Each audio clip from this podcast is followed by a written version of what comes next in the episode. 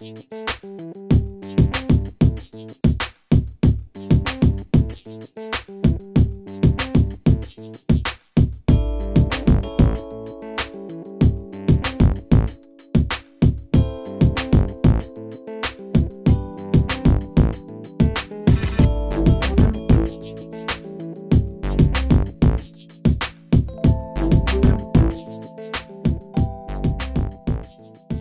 And welcome to Designcast, a podcast where I interview a wide range of excellent guests in design and STEAM education to get their unique perspectives.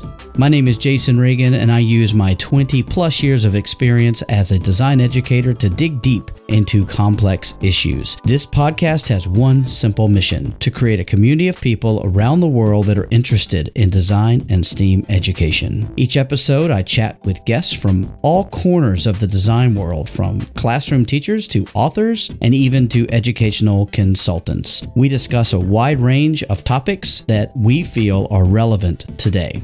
I do want to ask you that if you're enjoying this podcast, please leave a review, rate, subscribe, share, or download from your favorite podcasting app. This helps the podcast get discovered by listeners that might not find it otherwise. Also, it helps me to continually define the direction of future guests and episodes.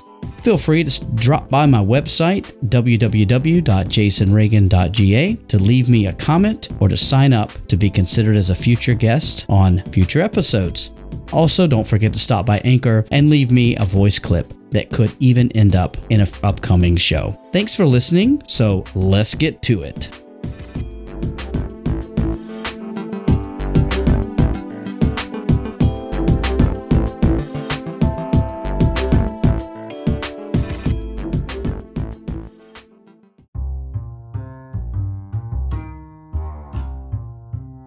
All right, welcome back to another episode of Designcast. This is episode 45, which is absolutely just shocking to me that we have been on such a long journey together in such a short time. And so I hope that you're continuing to enjoy what we have to offer you on Designcast. So this week, I had the great opportunity to speak to John Zobrist. John is the K 12 head of innovation at UWC East Campus in Singapore, and he brings more than two decades of experience nurturing student innovators to identify social, environmental, and economic problems and apply design thinking and creative concepts to improve individuals and communities. We had an awesome time talking about his journey into education and what his vision is for the future in his new role. I am confident that you will enjoy listening to what he has to say. Remember to check the show notes to find out more about how to contact him. Now sit back, relax, and enjoy this chat with John. This podcast is a proud member of the Teach Better Podcast Network. Better today, better tomorrow, and the podcast to get you there. Explore more podcasts at www.teachbetterpodcastnetwork.com. Now let's get on to the episode.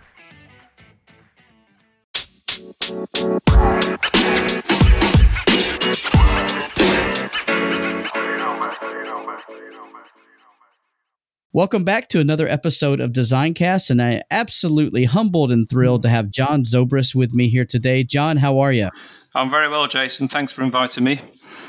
It's such a pleasure to have you, John. I know we have a lot of common connections across this very small world that we call design education, and I'm sure we'll get into that. So, can you just tell everybody a little bit about where you currently are teaching and what you're doing? Yeah, thanks, Jason. I'm currently at the United World College in Singapore. I'm at the East Campus, which started in 2012, and I've been there since 2012 as the head of design. Fantastic. And I know that you have a new role, and we're going to get into that in a little bit, but I want to ask you a little bit about how you became an educator. Or what led you to that? Basically, I did a very traditional route. I've been listening to your great show, Jason, and it's amazing how a lot of the guys got into teaching in, in a very long directional way. But mine basically very, very straightforward. I, I was very passionate about D&T, design and technology in the UK. I was very passionate about, you know, as a, as a junior school kid, taking things apart, putting things together, working with building things out of Lego and Meccano kits and playing things with Airfix kits. And then basically, when I went from Switzerland to the UK, I went to a place called Fleetwood in the mid 80s and started secondary school there. And back then it was a subject called CDT, uh, which was craft design and technology, which was a real uh, mishmash of,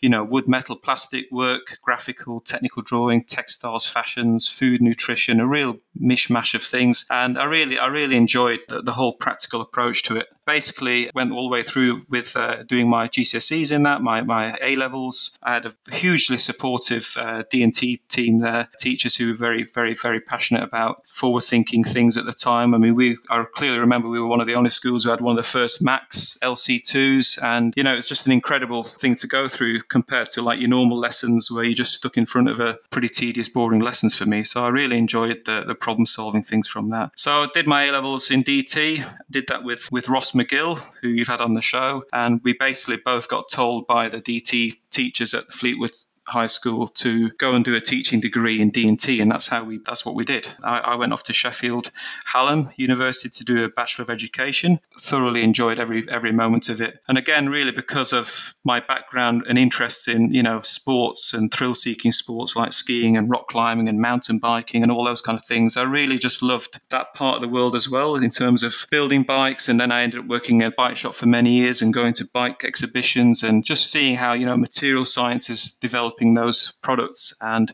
making them lighter and making things better. And it just really interested. And I just wanted to be more involved in that. So yeah, I went to went to Sheffield and, and I did my four year Bachelor of Education degree in Design and Technology Secondary Education. Yeah, and I finished that back in '97. That's when I finished that. Yeah.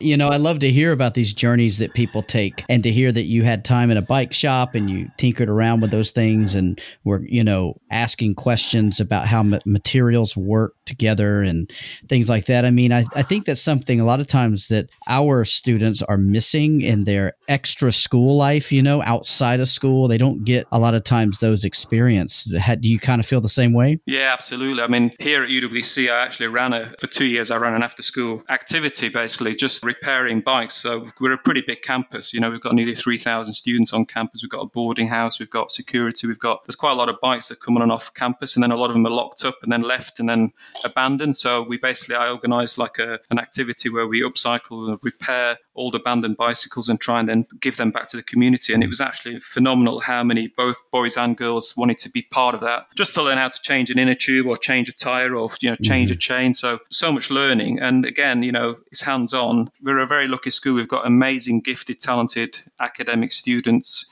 Mm. All of our guys go into the IB diploma, nearly 300 and something students that do the diploma every year. There's not many mm-hmm. schools that do that. So wow. to get those guys to focus on a bit of hands on and actually see the purpose of what this, you know, the end bike is going to be given to charity or given given to, to somebody as mm-hmm. well is a great accomplishment. But I agree, there's not enough hands on, mm-hmm. just simple things like change, changing a changing an inner tube on a bike, you'd be surprised yeah. how kids just like they're, they're so blown away when you take that tire mm-hmm. off the rim in a second. they just can't believe it, you know. So, no. but you know, it's not YouTube video. It's actually you know, and we had we had a great uptake. We had about thirty kids take that, and we did that for two semesters at a wow. time, and got crazy. We ran out of bikes to fix in the end, so we had to. to give it a yeah absolutely oh man that's great i love to hear about these practical things like that so that's kind of how you got to where you are what's your kind of what's been your professional journey as far as how you came to Singapore? Yeah, so I've been very fortunate, Jason. I, I got an amazing job. I mean, I was actually very to start before Singapore. My final, my first two years in in Blackpool teaching there, which was a pretty hardcore school. Blackpool is like the Las Vegas of England. It's you know we have an interesting blend of students that coming in there. A lot of them are seasonal people that come in just to run those uh, casinos and stalls for the for the summer season. So they, they bring their they bring their kids along, and then they're literally only there for a few terms. So that was a real eye opener. My four year degree gave me a lot of uh, extensive experience as well, all around Sheffield and, and, and the Yorkshire, South Yorkshire area as well. So a real diverse range of schools. But um, I always wanted to teach abroad. My mum and dad both have been teaching, uh, working abroad. So I was pretty quickly looking to go overseas. And, and the job at, with the ESF in Hong Kong came up, and I went over there in 1999 to South Island School. I went over as a just a normal design technology teacher. And what was really cool was there was a guy there who was coming to his retirement age, and they gave me then the opportunity to be like an acting head of faculty in my second year of being there. So I ended up being at South Island for, for seven years. And I, you know, the network that the ESF has got within Hong mm-hmm. Kong is incredible. I mean, it's in terms of all the D&T teachers you have in a, such a small populated city and the support yeah. that they had was just, was fantastic. So I, I really enjoyed working there. And again, very dynamic team, young, enthusiastic D&T teachers, great kids, great resources, none of the negativity that you, you were getting in the UK with D&T as a subject. Why would you not want to stay? So that's what I did. I stayed mm. there and, and really enjoyed enjoyed the work there. And then I got a we, we had a we had a bit of an issue with pollution in Hong Kong at the time as well. So this was mm-hmm. we just had a I had my son was born and we just wanted to try something else. So we actually went to the Middle East for a year. We I went to St Christopher's in Bahrain, Kingdom of Bahrain. Tiny country, tiny place. You can literally travel it around in a, in a weekend. It was actually a, a fantastic school, but we didn't really have much to go for it as a, as a country, as with a young family. So luckily, I managed to get poached to go back to Hong Kong, and then I ended up going to um, West Island School as the head of faculty for the for the for design and technology, mm-hmm. and I mm. did six years there. And again, during that six years, I also became the curriculum manager for the ESF group for design and technology mm. secondary, which I did for four years. That was an incredible journey because I was able to organise professional development for for teaching staff for D and T teachers twice a year. I actually introduced support staff to have professional development as well. So that was uh, something that never mm. happened before. So getting the technicians in to come into some of our sessions, some of our meetings, and a lot of those PDs were we would go up to China and you know we'd go to an injection mm-hmm. molding plant mm-hmm. or a die casting plant, or we'd go and see a food production line where like Pizza Express to see how they do chill blast right. freezing. So a lot of authentic things that then we can mm-hmm. bring back to the classroom. So that really helped me build a real network of you know expertise within the, within the ESF, and, and that was great. And also I managed to get people in from overseas to run sessions mm-hmm. on. Uh, you know, we had Brian Russell in to do some GCSE work. We had Dave Ardley came in before that as well to mm-hmm. do some IB stuff. So we had a lot of different people coming in and out uh, to, to show to mm-hmm. share the expertise as well. But I think my point is, you know, I've been very lucky to work with schools that have got the funding and management are backing everything. They're saying, well, we, we can see the point of doing this. And I think that's something that has really helped my career. And I know that there's been colleagues who, well, there's even now people banging their head against the wall where the leadership yeah. team don't quite get what this subject is about and how mm-hmm. important it is for students to be doing what they're doing, you know, so it makes sense. Anyway, and then and then from that came to Singapore in 2012. What a journey, man. I'll tell you, I can't say enough good things about ESF and the programs that they run. And, you know, it's funny because in Asia, it's, you mentioned this, that there's not the pushback on D&T that you find in a lot of other regions in the world. And I think it's because they see the value. I think too, a lot of the parents are involved in, at least if it's not directly in D&T type careers, it's somehow related to that. And, you know, it, you mentioned about being able to go into mainland China and see injection molding and, and to see factories and things. And those are things you can't really do in a lot of other places. And so I think that it is a hotbed and it is a, a really fertile soil for folks to learn, you know, to really do a lot of good things with D&T. And so have you found that to be true in Singapore as well? Yeah, absolutely. I mean, just going back to Hong Kong, we were working with uh, Philips and we were able just to go into mm. their R&D department where they're prototyping and modeling and doing all the testing and things, you know, and at the time it was A-level students to be able just to go in mm. there and actually see these guys actually doing the work and what it looks like and, and seeing that it's, you know, exactly very closely tied to what the design process is all about was one thing. But on, on, a, mm. on a hmm. second thing is um, what was a big eye opener for me when I was in Singapore here in my second year, 2014. I basically organised the International DT conference, which was which was a huge success. We had 160 delegates. We had the Ministry of um, Education from Brunei, Malaysia, Singapore, and Indonesia mm. here. With that, we also I also invited members from the UK from the D&T Association. So we had quite a few of those guys come in. To me, it was a bit of a shock. It felt like I'd been out of the UK maybe too long, even though I've been a very strong, active member of the D&T Association. But we had a presenter who talked about, you know, craft, how D&T is so important to be teaching craft skills and technical skills. And to me, it just didn't make sense because in Asia, the kids don't, you know, our kids don't tend to go and become carpenters or plumbers or right. electricians. Right. I mean, that's just that's just the way it is in mm-hmm. in Singapore and Hong Kong and probably probably most other parts of Asia. Most of our kids are very, you know, very lucky and are able to go and do higher education and are very academic. But this is where I realised that the UK, this is where they've been flogging a dead, dead horse basically because they're, they're trying to promote the subject to kids who are less academic and less able. And I think, I mean, there's been a lot of talk about this and a lot of stuff written, and, and I've commented a lot of things here as well. But there's a lot of stuff in the UK that could have gone the other way if they would have just promoted it more towards, you know, the programming, the systems, yeah. the design thinking, those kind of things, rather sure. than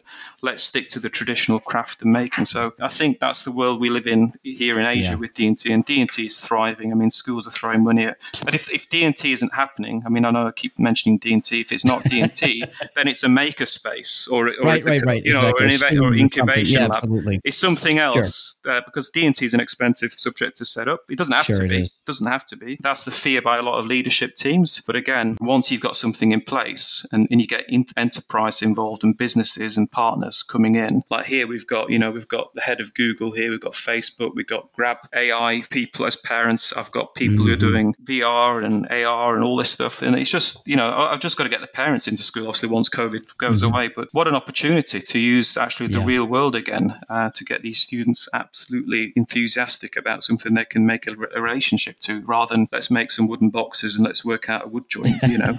what wood joint, guys, we're going to use on exactly. the Like, what's the bloody point? So, yeah, yeah, that's just my view. I think that you're you're on the right track as far as the, your, your train of thought there. And I think design thinking and that protocol or whatever protocol you decide to choose or whatever process, I think that's what we have to really focus on a lot of, of instances, you know, because rarely are any of my students or your students going to become plumbers or become factory workers, but they will be working with plumbers and factory workers. Yeah. And so it's about knowing how to work with those folks and, and to have the, the communication skills, the collaboration skills, those kinds of things to make the, and to happen. And empathy is a big part of that, I feel like. And I Absolutely. think that's something we have to really push is the, the whole empathy aspect. And so, wow, that's exciting. I love to hear how you've come to where you are. It sounds like you and I have been in Asia around the same amount of time because I came in 99 and have been back and forth a lot too. And so tell me about the design and the D&T program that's happening at your school. So, yeah, I'm here at East Campus and we work fairly closely with Dover. We've got Carl Warren there as the head of DT. We are very fortunate here because we're not tied to any national curriculum. We don't have to follow the Singapore curriculum. We don't have to follow the UK curriculum or anything like this. We've have we've got this amazing flexibility to to have been able to write our own curriculum. So you know, back in 2013 or something, 14, after just after I got everything set up here, we uh, basically articulated our own K to 12 D and T curriculum, and we looked at things like the IB, and we looked at the A level and the HSC in Australia, and design courses in South Africa, and all over all over the world. And it's really you know design thinking courses, D school courses, MIT school. So we had we had this uh, amazing opportunity to basically look and benchmark our own our own curriculum, and that's what we've. I think again that's why we've been able to be quite flexible with what we're doing, especially in middle school. You know where we want kids, like I said before, we don't want us to be the sage on the stage. We want us to be like the guide on the side, where we're not focusing on craft based products where they're all making the beautiful same thing and going home with exactly the same thing. You know, we in middle school we are really getting students to focus and work in teams and work like real design teams, collaborating and getting to project manage and budget and problem solve together and actually achieve a feasible outcome to a problem that they can actually relate to than some kind of far fetched world that they don't know. So that's what we've based, mainly been doing in middle school. Unfortunately, we only get 80 minutes a week time with the with the middle school students because it's on a weekly timetable thing. It does, it's not great. We'd love it to be twice a week, but because of that greater exposure to D&T closer mm-hmm. rather than, than a week mm-hmm. apart doesn't really help them. But in high school, so what we're doing, if I, if I talk about grade 9 and 10, we are currently doing IGCSE, the Cambridge courses. We offer food and nutrition, resistant materials, and systems control. System control is huge. Combined with all those courses, we have about 140 students that do that in grade 9. We are looking at a college to actually ditch the IGCSE and come up with our own grade 9 10 program, which is going to be very exciting because for us, the IGCSE is a, is a large wall. So if I can explain that bit, let me explain a bit better. So we do the IB diploma. I absolutely love. I enjoy all the topics. I can see the relationships to industry and the real world. And then we do a similar thing in middle school, but then we have this thing in the middle, the IGCSE. So in the next couple of years, as we start developing our own grade 9, 10 program, design thinking program, we can sort of make that blending in a bit better than, than what it is mm. now.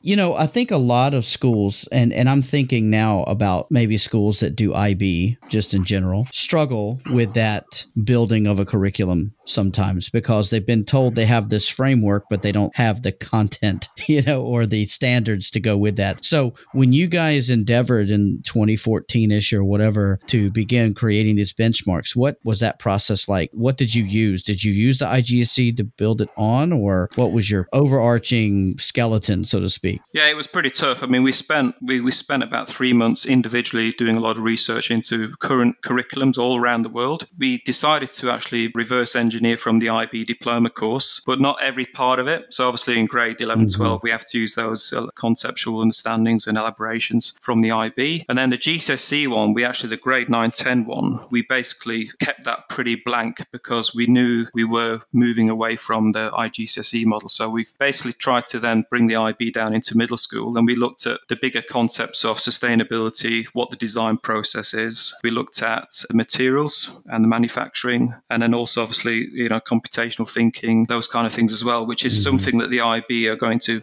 move into as well with the new mm-hmm. guide, which mm-hmm. I'm also part of. We need to make it more local focus. Yeah. So that's what we've also tried to do. But then also then getting the elaborations of getting actually student when we asking students to do this particular thing, what would it look like? What is the evidence going to look like? So we can then also build the assessment. It took a long time, man. It took about 18 months to to do all that yeah. work. And that was with a team of about six people and cross campus working with Dover as well and regular meetings. And then from mm-hmm. that, building our own sort of UWC curriculum. And then in that, working out which part of a particular project is a student being a critical thinker or a self manager or all these kind mm-hmm. of things as mm-hmm. well. That took a long time and it was well worth it because what helped with that process is getting everybody on board and everybody understanding the vision. I've been very, very lucky that my team since 2000 and 2012 to 13, and then from 2013 onwards, we've had a team and we've had pretty much the same guys within the team all the time. So mm-hmm. that's that's been a, that's been very helpful. I've not had a, I've not had a lot of movement with staff. Yeah, and we, we, we revisit it. Obviously, it's really important to revisit those benchmarks and and just see what else is going on. Still, we're still looking at what you know the national curriculum looks like. We're still looking at what the IB are looking. We're looking at the MYP, how different different courses are assessing things. I mean, I think the MYP is a bit of an overkill with the assessment, but you know that's and then you lose you lose what it's all about again. So I think you know I'm yeah. so lucky at UWC because they're just they just trust they just trust the teachers to know what we're looking for, and mm-hmm. you know mm-hmm. we're all professionals at the end of the day, and, and as long as we're we've got you know targets that are credible, I think we're absolutely fine, you know, to do that. Absolutely, man. You're speaking my language because I think that you know in many cases design and D and T are not given the same amount of time in the timetable, yeah. and yet they're asked to do the same amount of work with more kids.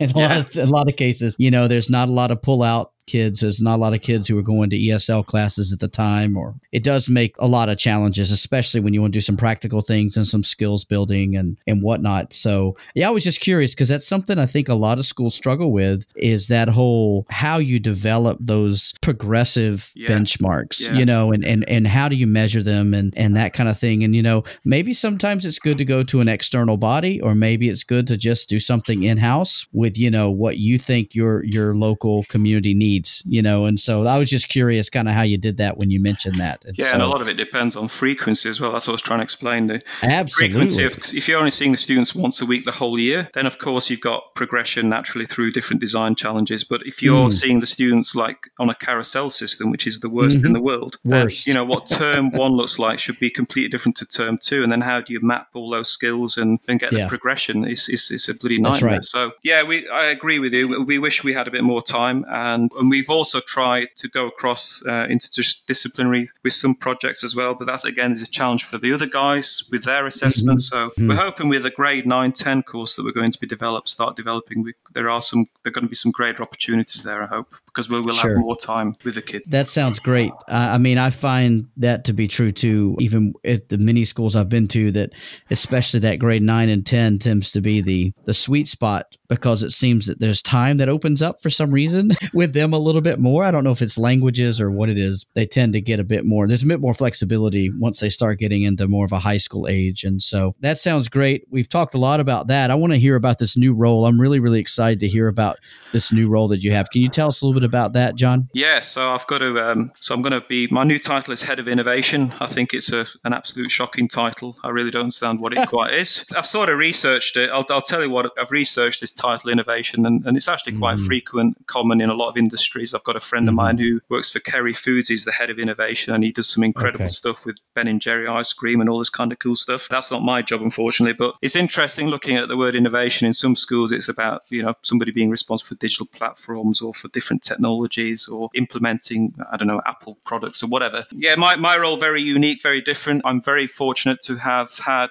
a donor. I've actually got a parent who's thrown some cash into the foundation, the UWC Foundation on our, on our campus, and basically promoting innovation within the school. What that means, what that will look like, it's a two year role. And hopefully, if everything goes well, we'll hope that grant will continue to come, donor will come, and we might even end up having a, another building. But what we're doing at the moment is we are looking at linking things up with industry and businesses. And, and a lot of this is actually quite common, maybe in some schools, but it's not going to be a curriculum because we have students who are already, you know, trying to do their IoTs and trying to you know brand things and market things and produce things and upscale things and all these kind of apps and platforms and all these kind of things. So it's quite a unique bunch of students who, are who just need the guidance to understand how how they can actually get this thing up and running. So it's like a startup. So I'm, I'm like a startup incubation manager but at the same time I'm also going to be bringing in people and getting talks organized from industry. You know we've got Dyson here we've got Bosch we've got all sorts of big groups of people but just getting them to come in and tell the story to get students to understand what the real world of work looks like because our international students, you know, we have over 75 international countries represented UWC here, mm. all sorts of different backgrounds. They've got no idea what it really looks like to be an AI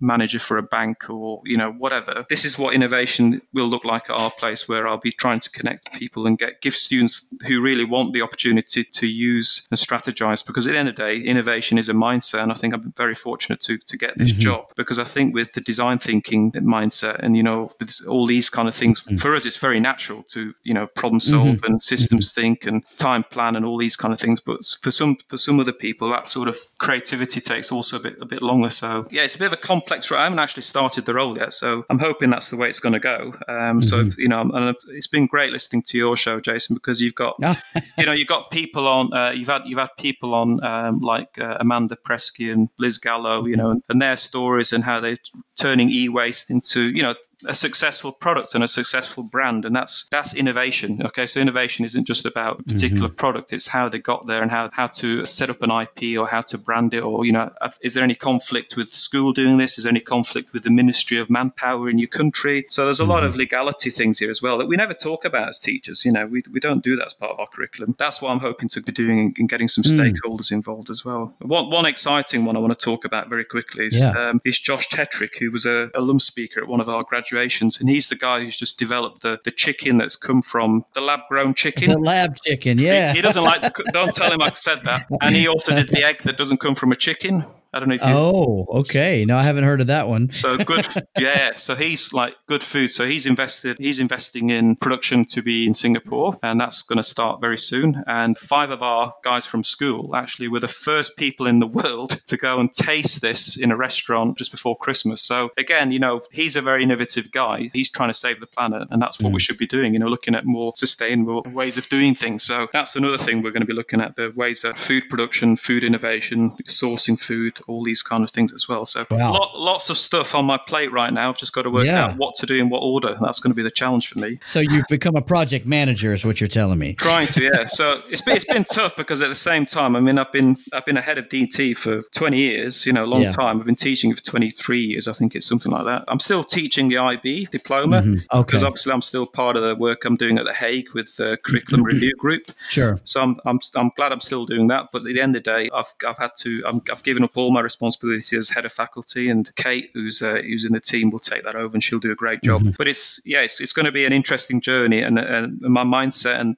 you know my calendar change, everything changes from now. Like my, mm-hmm. I usually know what happens in January, you know, at school. Right, now, now sure. I've got to think of right, I've got to work things yeah. out. It's good. It's a good challenge. It's going to be good. It's going to be great. That sounds really, really exciting. You know, one of my roles is also the com- the career related program coordinator at my school, which is at the same time as the DP, and it sounds a lot like what I do do is I'm having to create time to go out and find opportunities for students to do internships and apprenticeships and connect with professionals. So it sounds quite similar. We'll have to keep in touch. I want to hear all about how that's going to work for you Yeah. because that sounds really exciting. Yeah, I think there's a lot of guys that are doing this already, but it's always a bit of an add-on. It's always a bit, it's always been a bit of Yeah. a bolt-on. Like even when I was in Hong Kong, it was always a bit of a bolt-on trying to create these opportunities. Whereas now I've got Mhm. I've got no excuse. I have to go out and get. You have to people, make you it know. happen. That's I've got to get these guys in and squeeze their arms. You know. I feel like you said there's something about this. There's a limited amount of time that you're going to do this. Is it's not permanent, or what's the what's the plan there? The donor, the way the way the cash works out is basically obviously having to pay for some of my timetabling, and then also hopefully we're going to be doing some like makeathons or hackathons or some events as well in the next two years. Mhm. So it's the timeline's two to three years. I've got to be I've got to be innovating. I mean that's the weird thing. I've got to be taking risks. I've got to be taking gambles, trying things out, Mhm. short term, long term things. But fortunately, if it doesn't work out, I'll just go back to my role as head of design. But I really I really want this to to work out and be be incredible because like I, like I mentioned before, you know the college has got such incredible trust in the profession of all the staff within the organisation to do their absolute best and you know allow people to take a few risks and gambles and try things out. And if it doesn't work out, it doesn't work out. But here Mhm. with the projects I've got and the contacts with the parents and the alumni people we've got, we've just got incredible Yes. guys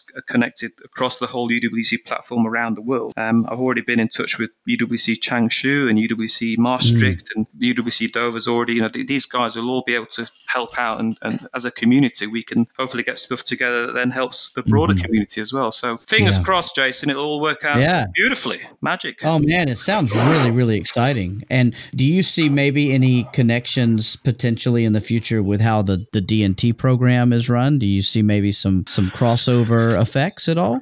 Yeah, interesting question. So going back a few years, we had uh, quite a lot of people coming in because we're a K to 12 campus. We had a lot of teachers from other areas of the school, you know, from junior school, kindergarten, coming into to D and T labs, you know, wanting to know about plastic recycling, for example. How does it work, or how does timber do this, or how we tried to do as you know, again as a bolt on to our week. We did things after school or gave up our free periods. So that sort of started. Then it became quite a demanding thing. So we actually ended up opening up a community lab, which was another space in the school run by an external group, Sustainable Living Lab, incredible guys. And they actually work uh, all day. They're there till about 10 o'clock at night. So it's basically a makerspace. Now, this is quite rare. You know, in, in a lot of schools, you'll either have a D&T department or a Right. maker space. So we have both. So the Mhm. D&T curriculum can still stay within the D&T curriculum and these guys are just doing D&T and after school activities. But then other teachers and other external people the uh, Singaporean community can come in and use the community lab. So they they do a lot of work down there already with with other partners and the Ministry of Education. So that sort of happened. And then I think with my role innovation the plan is that people don't see it as D&T they do see it as something slightly different. And I'll be using I'll be looking at other parts of the school such as like the food maybe environmental design sustainability design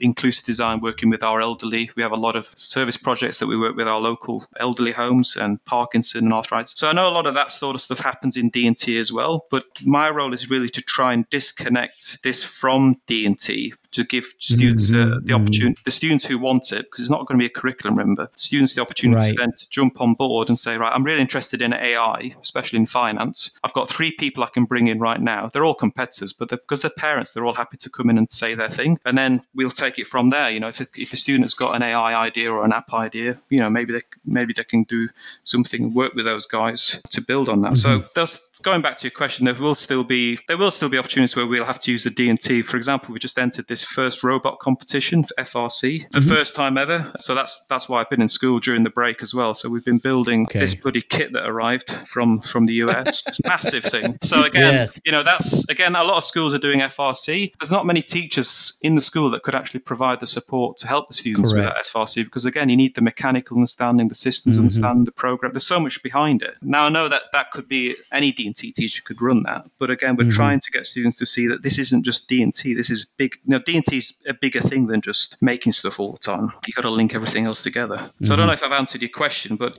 You did answer my question. Yeah, absolutely. I mean, I, I, I kind of was curious about that because in some schools I've seen where it's let's let's have as many connections as possible, and others where there are these different pathways, so to speak. yeah And I, you know, and and you know, it and sometimes it ends up being something totally different. You don't know what it's going to be, you know, so that's okay too. I think I think the nice thing with this innovation role is like the students obviously there's going to be pressure on students who want to be involved in this, but there's not going to be a report at the end of term or an assessment. You know that Mhm. right. that that thing just releases a lot of stress and tension from kids. It's basically it's going to be like a real like real work. You know, you've got an idea how we're going to get this to work. What sort of people do you need? What's the time frame? Is, does he need any money behind this? Get Sure. people in who can help out. So I think I think it is quite unique and quite different. Yeah, that sounds great, John. I'm, I cannot wait. Hopefully, maybe I can have you back on here in a couple of years to hear how it's gone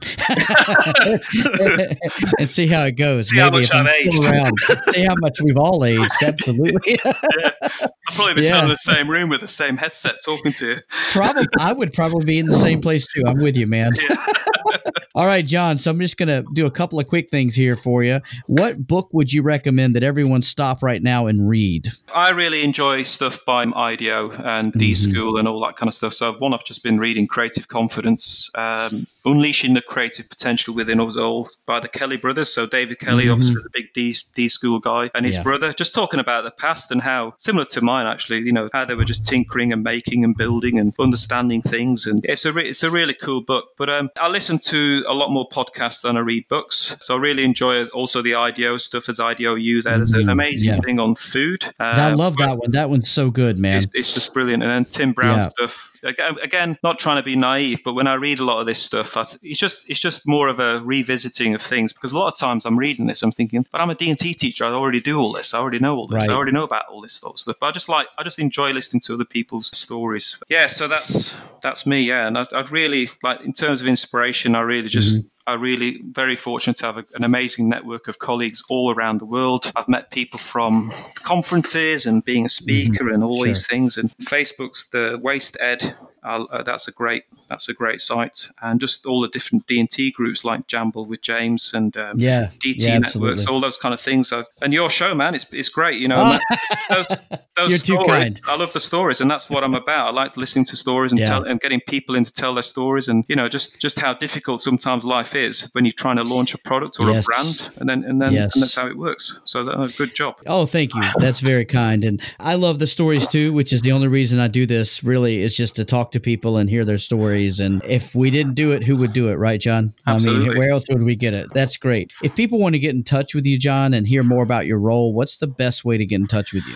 The best way is probably email john.zobrist. I'm on LinkedIn as well. I used Mm-hmm. to be on Twitter. I went off that. So yeah, I went through I went through a surge of uh, being on too many social media platforms Yeah, and, and then I just sure. jumped off it. So I'm a bit old school. I like the email. I'm not being very innovative there, but um, it helps. And then just on Facebook, I'm there as well. Yeah, I'll make sure all of that is included in our show notes so that everyone can get in touch. And I know you've in some of those Facebook groups, like we mentioned with with James and some of these others. So I'm sure people can connect with you through those ways too. So John, this has been such a pleasure, man. I am so thankful to hear all about the exciting things you're doing, and I am looking forward to continuing to stay in touch with you. I really appreciate you taking time during crazy time in our in our lifetime No, absolutely. to connect. It's just been it's been really really great to hear about your stories, and I do want to stay in touch and hear all about this innovation startup that you guys are working on. And so that sounds just like so much fun, and I can't wait to hear some of the stories from that. Yeah, absolutely. I'll be listening, carry on listening to your podcast as well to make sure that I'm not missing out on anything because there must be other people. Hopefully, there are other people out there that are trying to do similar things. And I know that Evo as well has tried to do similar things in Evo, Dubai. heck yeah, that guy is moving around so fast. You never So, can keep um, up with wherever Evo is. It'd be good, be good to continue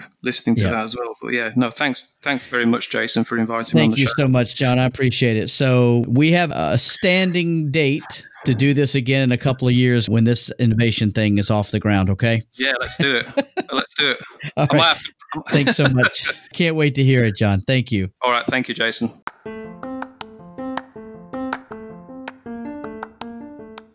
I hope you enjoyed that episode of Designcast. I'm Jason, your host, and I produced and created this podcast. If you have any input, I would love to hear from you, and I look forward to seeing you again really soon.